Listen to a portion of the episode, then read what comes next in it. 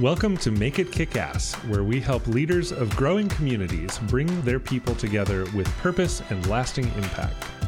Join us as we explore how to make events engaging, exciting, energizing, and profitable so that you can build a healthy, sustainable community.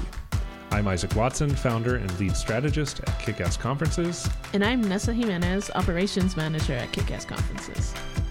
Now let's make it kick ass together.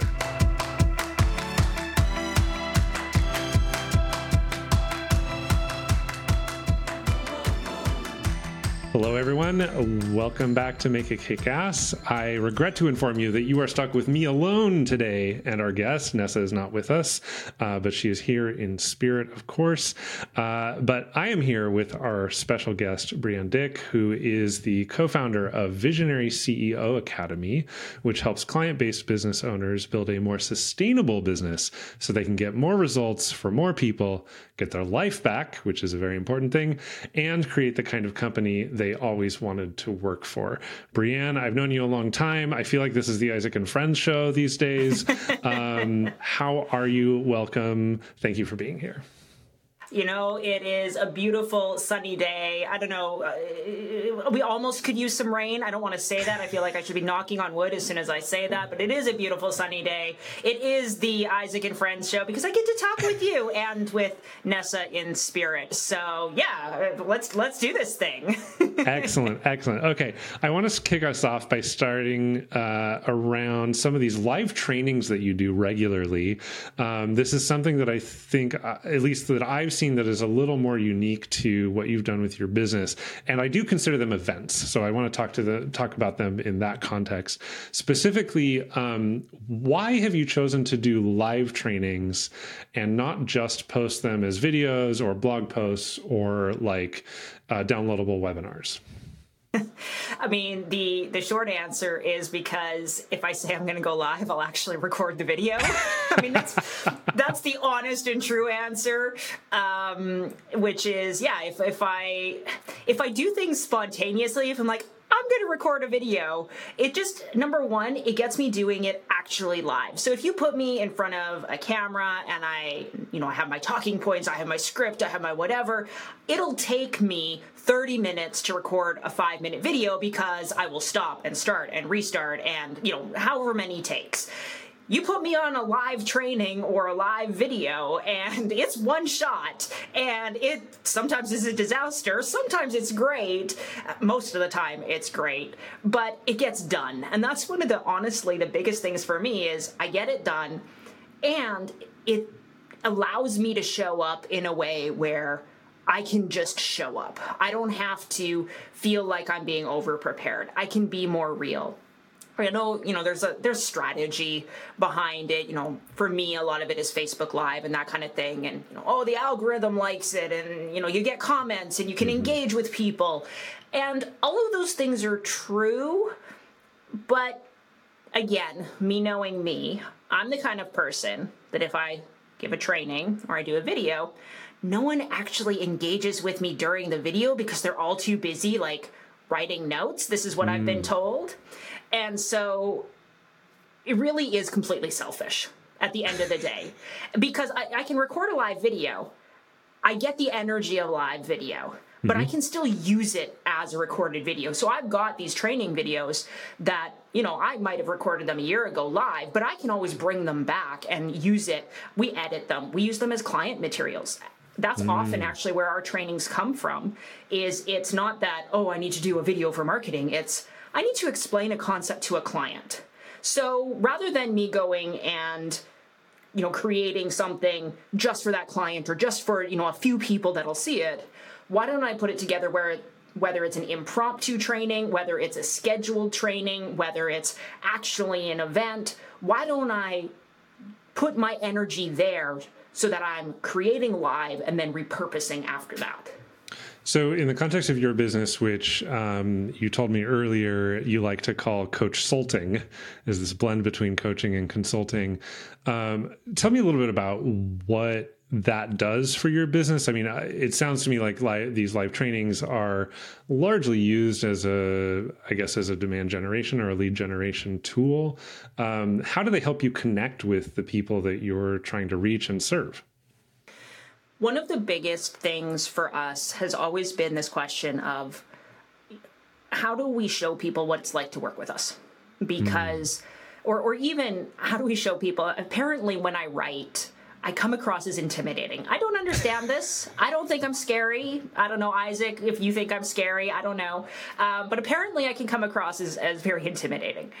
Um, and so when I'm thinking about, you know, how I want to connect to people, a lot of it is how can I disarm that? How can I show that I'm a human?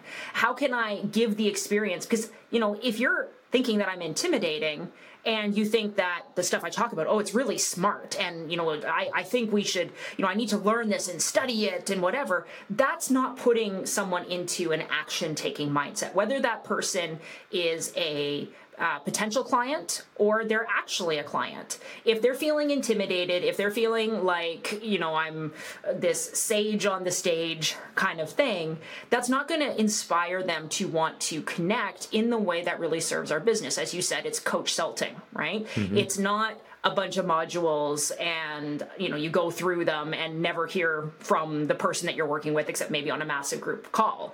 It's you know very much one-on-one very much intentional. Like let's work on this stuff together. Let's collaborate. And if you think that every time you're going to be coming into a call it's going to be like getting called into the principal's office. You're not going to be inclined to want to come to those conversations. And so a lot of it is number one, as I said, you know, it's how I show up in a way that's easy for me, but it also, I guess, you know, softens some of some of the rough edges, makes me more human. And that's the other thing I, I, enjoy about doing it live. It's not polished. I don't take out all of the places where I stumble or misspeak. I'm disarming not through, you know, some kind of crazy marketing, sorry, I don't want to use the cr- word crazy, some form of ridiculous marketing veneer that we're putting on, but rather it's just me and I can be myself and I can show in real time what's important in that conversation, like what I just did there, right? I just corrected myself on a term that I'm trying to erase from my vocabulary because mm-hmm. it's ableist. Mm-hmm. And if I had a perfectly manicured video, I would not be able to demonstrate that value in action. Whereas in a live video, when I'm connecting with people, I can show, hey, I'm not perfect with this stuff. I mess it up and this is an important value to me. And if this value speaks to you in the same way that it speaks to me, then we can create a better connection. Uh, you said, um, well, you had me thinking about this being kind of an outcome driven process. Like the way you think about this is not just, I'm going to teach X. It's more about identifying how, especially in the moment with a live training, you can adapt to the audience's needs and help them actually achieve what you're going through or understand what you're going through more than just here's a curriculum um, i'm going to just like blurt it all out and call it good. Um, how much of that outcome kind of mindset do you do you use going into it if if at all or do you do it on the fly I think I've been fully indoctrinated into outcomes first thinking, just in general. Good.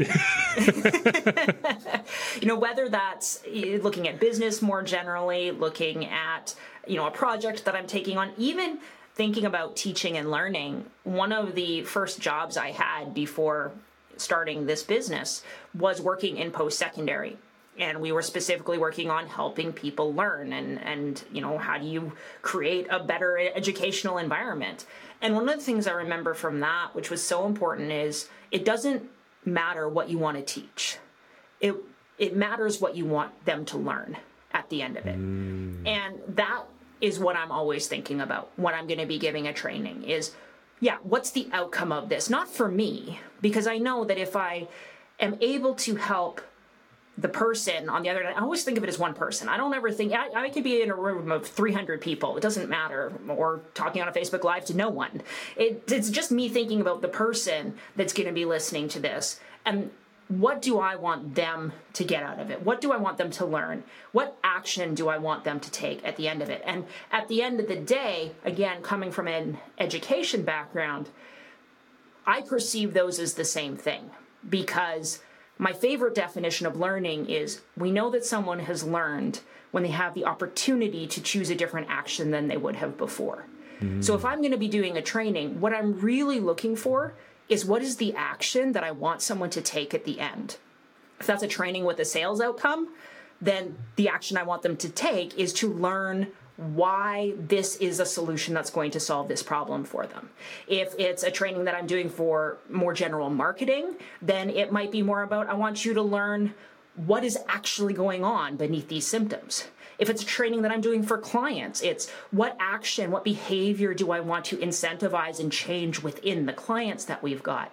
So I'm always thinking about it through this perspective of the action and the outcome that's going to come at the end of it.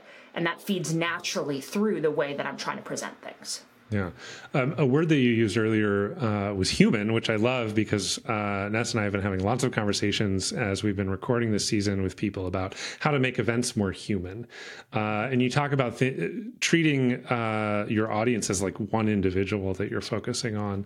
Uh, what are some of the ways that you, uh, especially as I think about your business being so values driven and focused on human to human?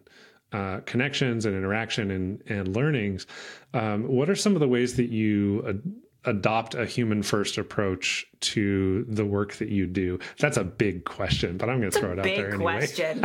um, and and you know I, if you're just listening to this on the on the podcast you can't see me smiling because there's a, a bit of a joke that goes on uh, within our our team but also with with some of the people that know me best which is that I am not naturally good at humaning. This is this is not a natural gift that I have. Um, whether it's uh, undiagnosed autistic or something else, we don't know exactly what it is. Uh, but humaning is challenging for me and has been for as long as I can remember. And so I think that's part of why when it comes to the business or to these events or to these trainings, why I'm always thinking about the human on the other side because it doesn't come naturally to me. It mm-hmm. doesn't, I'm not the person that's going to walk into a room. You know, we, we hear about these mastermind dinners that happen. You know, get 10 business owners in a room and everyone will have a great time and at the end of the night millions of dollars of business will have been done right all these agreements and all this yes. like all of this I, I have heard about this. I I believe it's true just because of the people I've heard about it from. But I know that whenever I've been in those one of those rooms, I've had great conversations and a great meal, and I walk away with no business because I have no idea what's going on around me, right? and so this is something that I've had to learn, and I think that that you know I'm I'm you know another uh, story is before I don't drink coffee. I'm sorry, all of you out there who are big coffee fans. Team Breanne, hashtag Team Breanne is anti coffee. Team Jill, hashtag Team Jill, that's my business and life partner, is pro coffee. You can mm-hmm. like sound off on social media about which team you're on. but, you know, she would go to a coffee shop and I would go along and I'd get my hot chocolate or whatever it was going to be. And I would rehearse what I was going to say before mm-hmm. I would get up to the counter to make my order because it was such an unfamiliar situation for me. And so I was always thinking, how is this conversation going to go? What is this person going to respond? What do I say if they say this? What do they say if they say that? And that lens, when it comes to the business, has forced me to always say, what is the other person going to be responding to? What am I creating in terms of opportunities for the other person to respond? And again, because it's not natural for me, I have to think about it being one person. I can't, my brain can't process the impact that I'm going to have on multiple people. But I know I can predict, kind of play the conversation out in my head. And so even if I'm speaking, you know, on a stage and there is no actual back and forth, it's a keynote or mm-hmm. it's some mm-hmm. kind of other speaking opportunity where I'm just talking at the audience, you know, I'm still in the back of my head thinking about the conversation that I'm having. So I'm going to say something. What's the question that they're going to ask? The question that that one person's going to ask is this. So here's where I need to go next. If I go there next, then what's going to be happening? And so I'm developing everything we do through this almost call and response type of energy, which then, when you pair that with our company's purpose, which is, you know, we believe that every person is a person, first, last, and always. That gives not just me that focusing lens of how is what we're doing, you know, really going to impact the individuals, but it gives the entire team something to go back to. That's our highest value. If you ever are not sure about what to do in our company, you have a problem in front of you, you have a situation, the question is what's the best outcome for the people involved. Mm-hmm. And looking at it through that human impact is the foundation really of how we make decisions and how we choose to interact with the people that we we serve. Yeah um, you used the word imperfect or, or, imperfection earlier thinking about the live trainings and how they force you to just roll with the punches. You're doing it live. You you got to go. How um, i think this this imperfect uh, approach to what you do is also embodied in your client work. And, you know, full disclosure, uh, Breanne's uh, company was one of our clients. We've also been part of their uh, their coach consulting group in the past, uh, if you were. So I've seen this firsthand. Um, and I see uh, like one of the things whenever I talk to somebody about what you do is I will tell them that like Breanne and Jill are people who walk the talk. Like it's not just um, you know recommendations or or flat out advice. It's it's drawn from their own experience. So if you take this imperfect approach into your work and you're integrating it so fully how how do you see that influencing how your clients are showing up to do the work or how your audiences are showing up to do the work? How does that help your ability to support your clients in the community that you're building I'll, I'll tell you a story again here that I think illustrates this, which is that uh, once upon a time, as I said, I used to work in higher education. And so when I started the business, I didn't know what I was going to do. And through a number of false starts and trial and error, I found myself developing course materials. In fact, Isaac, I think that was how we met, was that we worked uh, for a, the same project. You were on the event side, and I was on the, the curriculum side of it. And... Uh, I remember anyway, I was helping people build courses. And I had like the most imperfect version, right? I had just like a Google Doc and, you know, like no instructions other than like just here's what you need to do to do this exercise, like super bare bones, not like pretty, not like the fancy PDFs and the memberships. Like, there was none of that. There was none of that. And we had like almost 100% completion rate. People got like ridiculous results. Like it was it was really really solid. And so I ran the program a few times. I was like this is great. Like I was honing it in. I was iterating every time I did it. I was improving it. I was like, "Okay, we got this dialed in now. So now I'm gonna go and I'm gonna be like making the pretty version and I'm gonna have videos where I teach this stuff and I'm gonna like have it all on this like course site or membership site. And completion rates dropped and hmm. more concerning for me was that people stopped asking questions. And I was like, Really? Yeah. It's like, I know you should be, like, I know you should be struggling with the material at this point. Like, there are certain points, and I think everyone who has any kind of training that they provide, you know that you cannot prevent your your audience, your community, your client. You can't prevent them from struggling at some point, right? They still are going to have a point where it's like something they've never done before and it's going to be either technically hard or mindset hard, but they're going to struggle at some point. And it doesn't matter how great you make material, they're still going to struggle. And so I was like, okay, like this part of this program, you should be struggling right now, which means you should be asking me questions. Like this is why I'm here yeah. I am here to be answering this question because I know the only way you were going to solve this question is by like actually working it out you know talking it out whether it's with me personally or in a group whatever but like the only way you're going to solve this is if you actually ask me questions why are you not asking me questions and it turned out that the reason they weren't asking questions is because the materials seemed too perfect they mm. in the first version where the materials were imperfect and I was presenting them as imperfect, the clients assumed that, hey, this material isn't polished, it's not finished. I can ask questions because it's probably a problem with the material, not with me. But when I had this perfect version and it was all shiny, it was all polished, and it was presented as here's the material, this is what you need to learn, then the clients, when they encountered a problem, started to say, the problem must be with me. Like, I'm not getting this. I must be doing something wrong. And it, it almost brought a level of shame in. And that for me was really instructive. It's not to say you can't have shiny materials, that you can't mm-hmm. have things be, you know, even thinking about events, right? Like there's a reason to have a well produced event, to be able to have things that are polished, and you still need to show some of that imperfection to be able to even get feedback, to be able mm-hmm. to get people to engage, to get them to ask questions. We see this on a, a jujitsu practitioner, and our instructor always says, if you don't understand something, that's my fault, not yours. You're not supposed to be good at this stuff yet.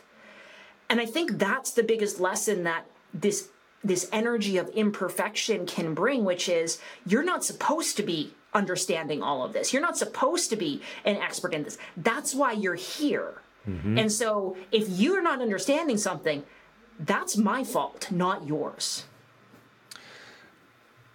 If if the audience hasn't caught on to this. Um, you're a really great teacher. like this is one thing I've I've learned about you over the years, and and just hearing you talk about this and the way that you've learned these things um, is so insightful because I think a lot of people, especially for those who are building communities and uh, those who are are trying to help serve their audiences, are always looking for ways to improve their own teaching skills. Um, it is not something that comes super naturally to me.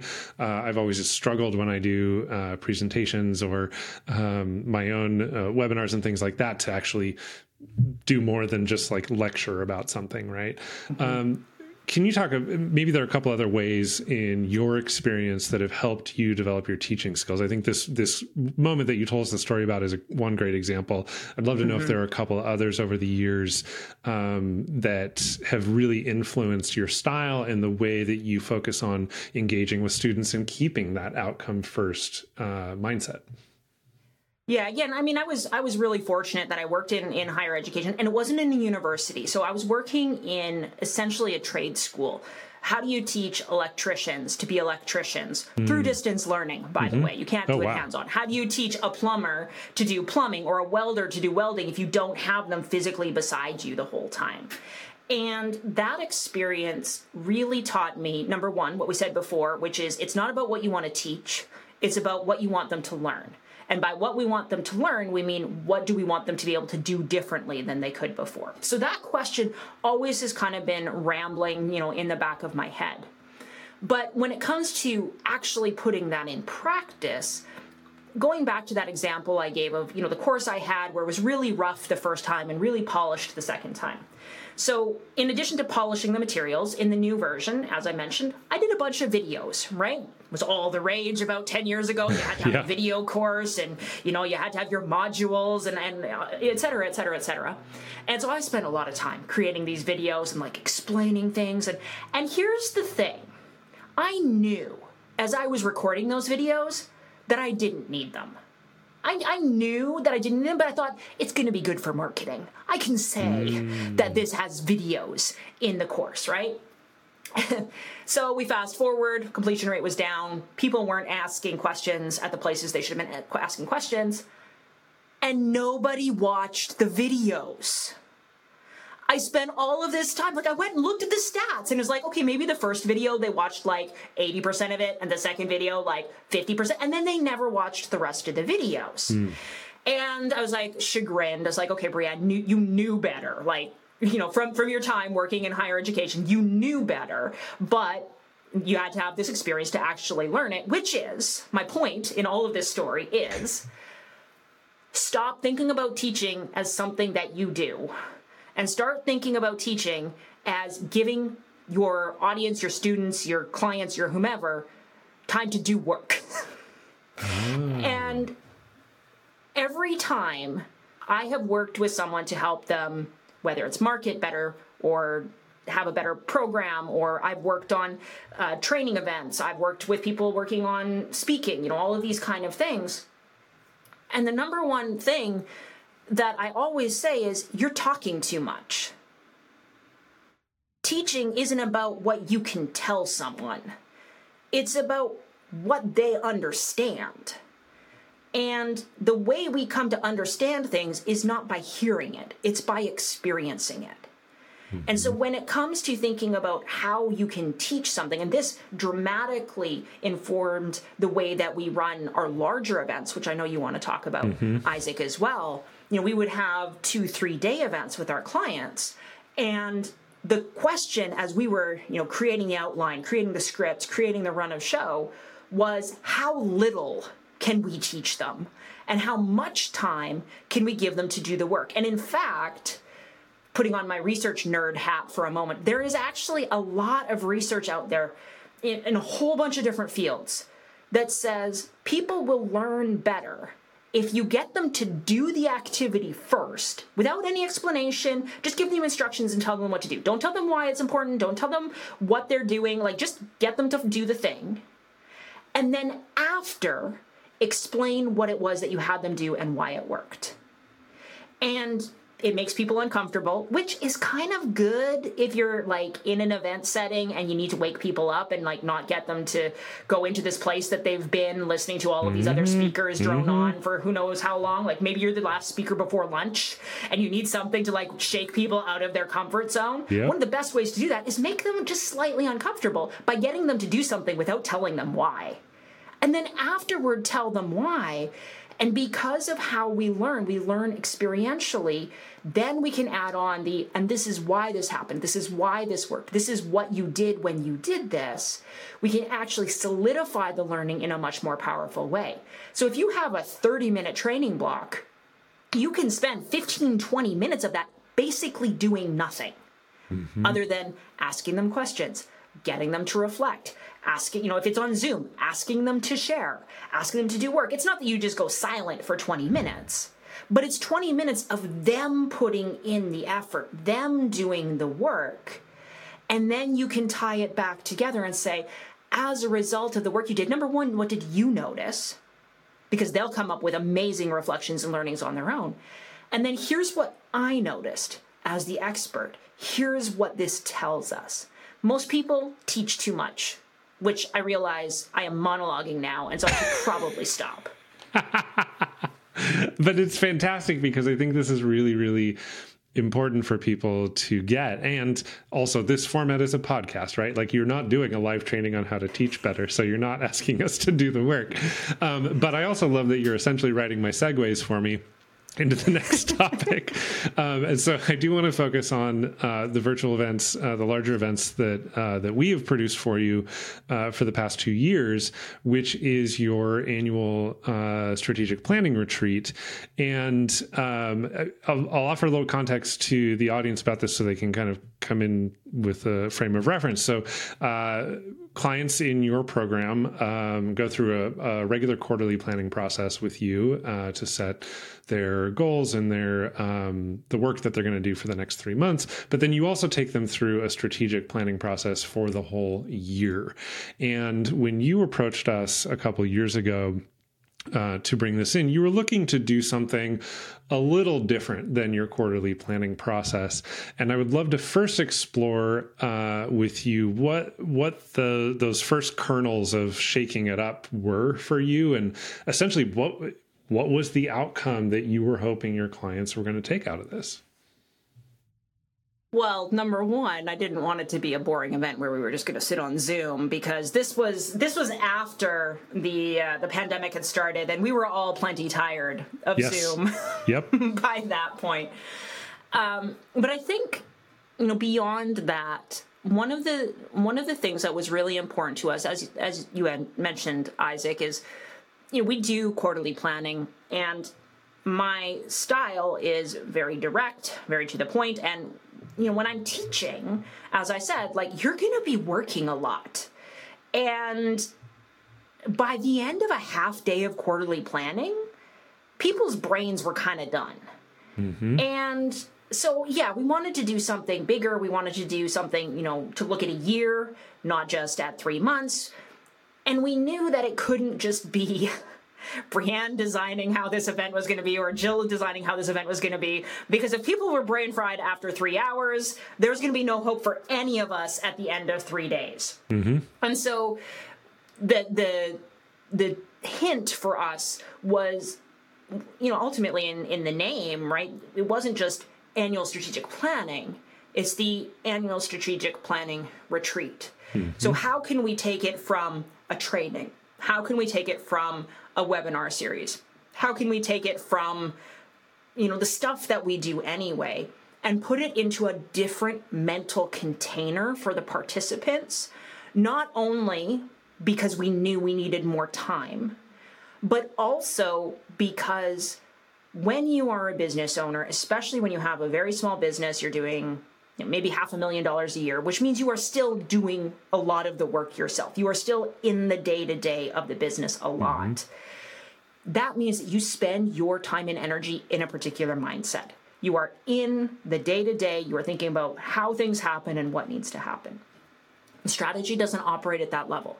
Strategy has to inhabit a different brain space. It has to have an energy of expansion. It has to have an energy of spaciousness. You can't rush these ideas.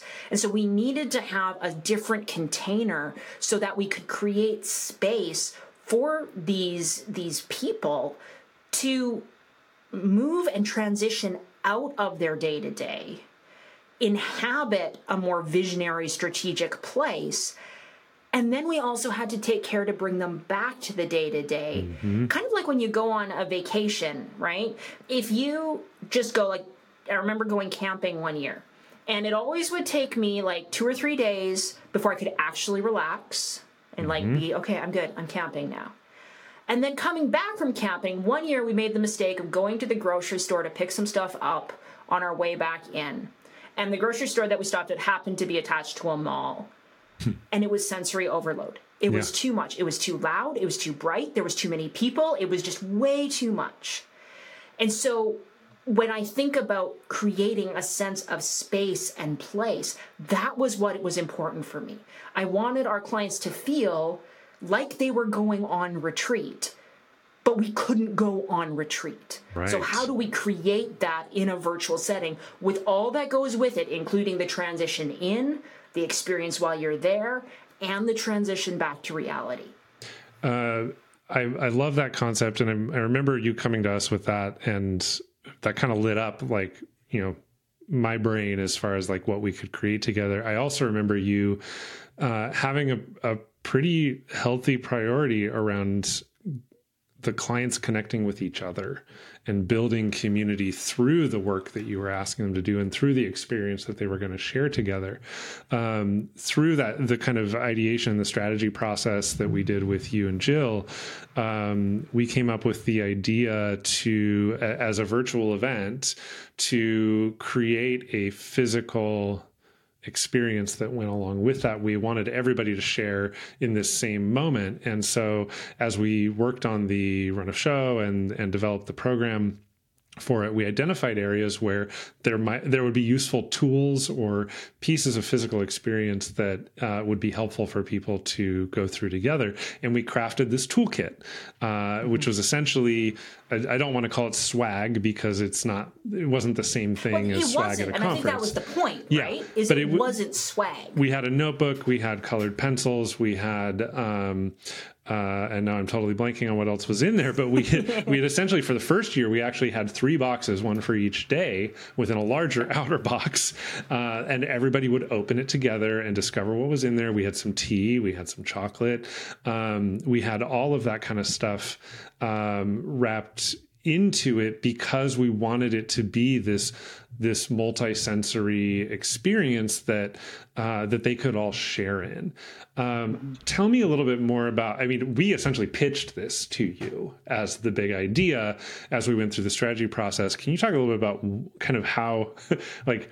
how did we uh, how did we do on that and like how how did you then integrate that into into the work on developing the program and the curriculum around it you know, it's we we talked about before how we don't learn by just having information coming to us. We learn through mm-hmm. experience.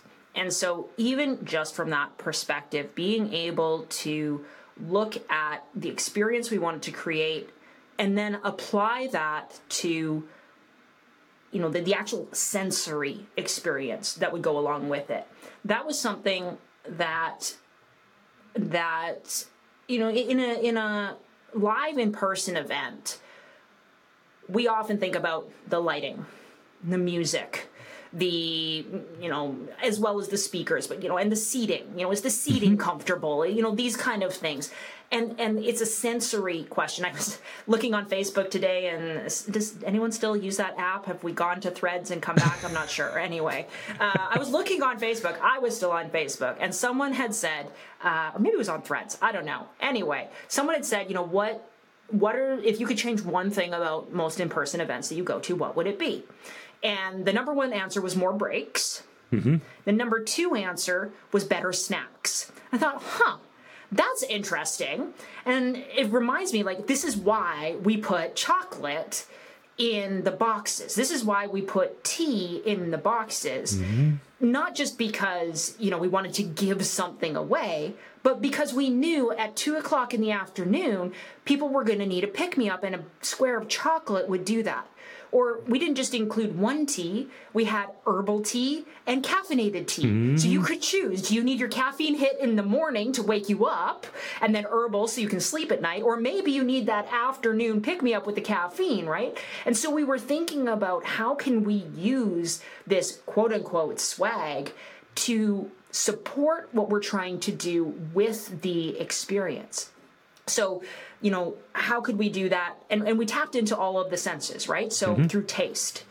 We did this through through touch. We had sensory. The first year we had a scarf, mm-hmm. and we used the scarf as you know a metaphor for for leadership. And we had a great facilitator who actually took us through some some movement so that we were engaging with something physical and you know, moving our body because that's so important when you're sitting mm-hmm. in front of Zoom for yeah. hours on end. Um, we had smell. There was candles. There was you know different scents, even you know from the chocolate, from that kind of thing. Uh, we had uh, ob- obviously the visual, but not just the visual of being on Zoom. We had the visual of you know crayons being able to mm-hmm. have some time to draw to be able to express ideas in different ways and uh, sound we had a meditation bell Mm-hmm. that we would use so that we could create a different space. So we had our quieter, reflective spaces. Then we would have certain sessions that were teaching focused. We would have sessions that were, you know, breakouts where people were connecting and communicating with them. And for each of those to have their own different feeling and their own different purpose, would give a different experience, and that experience would mean they would learn something different. And so it all ties back into this idea of if you want people to learn, you need to give them an experience that supports that learning. Yeah, I think uh, I think of all of these tools and items as as cue moments, right? Um, mm-hmm. You know, when you're orchestrating a stage production of sorts, you have different cues, whether that's a speaker walking onto stage or uh, music coming up. These were our cues uh, that that signified different shifts in what we were doing or what we were helping the attendees experience. And I think uh, thinking about it in in terms of like sensory experiences, especially you know, this was December 2021 we're all still grappling with all of this isolation that lockdowns brought us and just finding these little shared moments whether it's a cue of like okay today now we're going to open today's box and like there's a surprise there there's a re- reveal to it. Mm-hmm. um, there's a little bit of delight. Um, you know now we're going to go into our groups and we're going to you know use the meditation bell to kick it off. Like whatever that was these were cues that were integrated into the program uh, as a way to focus on those uh, those clients' outcomes and make sure that they were both uh, exiting the day to day operations of their work and entering a space where they could have the freedom of uh, creativity and ideas and and more strategic thinking around their business. Yeah. And in addition to that, I mean, absolutely yes to everything you said. I think the other thing that it allowed us to do was it allowed us to help people know how to feel. And that, you know, we talk about, you know, isolation, we talk about the challenges of being on Zoom, we talk about all of these things, we talk about heavy programming, we talk about really thinky work. And it makes me think about the role that music in particular plays in film mm-hmm. and how you have themes for different characters. And even if you're not aware that you're listening to so and so's theme, you'll see it threaded throughout and you'll hear it threaded. And when you listen to the soundtrack you can hear you know there's these five notes that show up over and over and over again. And it's used to reinforce what's already going on. And when you're doing you know an in-person event you can use music in a way that is different than how you have to use music in a virtual setting because you're just listening through two earbuds or through artificial speakers. Mm-hmm. You don't have true surround sound. Sound competes. And so we couldn't just rely on music to be able to provide this to us. We had to involve the other senses in different ways. And we also had to take something that was not coming from the computer. There had to be something that was physically with the person mm-hmm. that they mm-hmm. could relate to to be able to anchor them into the sense of what am I doing? Where am I doing it? What what energy? Energy management was yeah. is probably the biggest thing especially in a virtual event is managing yes. the energy of your attendees and being able to say through these cues this is the level of energy that we're asking for from you gave the attendees a sense of familiarity with what was with expected of them. I love that. Um, I want to I want to wrap up uh, focused a little bit on community building, and I I would love for you to speak from your experience both building the client community that you have over the years and the things that you do to cultivate that, and also knowing that a lot of your clients are active community builders, whether that's mm-hmm. uh, you know entrepreneurs that have a membership site or who are uh, doing group trainings or things like that. Um, and I'm going to let you take this in one of two ways, whichever. Um, you wish. Choose your own adventure, Breanne. Um, either um, what are some of the most successful things that you've seen lately from a tactical standpoint that support building inclusive holistic uh, human-centered communities or mm-hmm. path number two choose wisely um, is like what are some of the common mistakes that you've seen that you might caution people against I think the answer to both of those for me is going to be the same. So I'll give you a two for one deal. Oh, great. Um, which is to say that I think it's really easy for us to focus on the community as a mass and as an entity and to lose sight of the individuals that make it up. Um, ultimately, when someone experiences community, they experience it first as an individual. I do not go into an, a community and experience everyone else's experience. I only have my own experience. And so when we are curating, cultivating, building community, it is experienced individually. And I think that's really important because yeah, we can focus on the the mass of people, the 300 people in your membership site or the 10 people at this event. But at the end of the day, what is my personal experience is going to dictate what do I feel in relation to the other people in this community? And so, you know, simple things like being a facilitator and saying, hey, you told me about this. I heard someone else talking about the other this the other day. You two should connect. Right. right. And now I've created a situation where it's not I'm talking to these people separately, but now they're talking to each other. And maybe I'm creating a situation where there's three or four people that should all be coming together. And so, yes, community can happen on scales large and small, but even within those large experiences, large communities are made up of sub communities. Sub communities are made up of individuals. And if you're not attending to the needs of the individual, they will not be able to participate in community. You have to do both. You can't just do one or the other.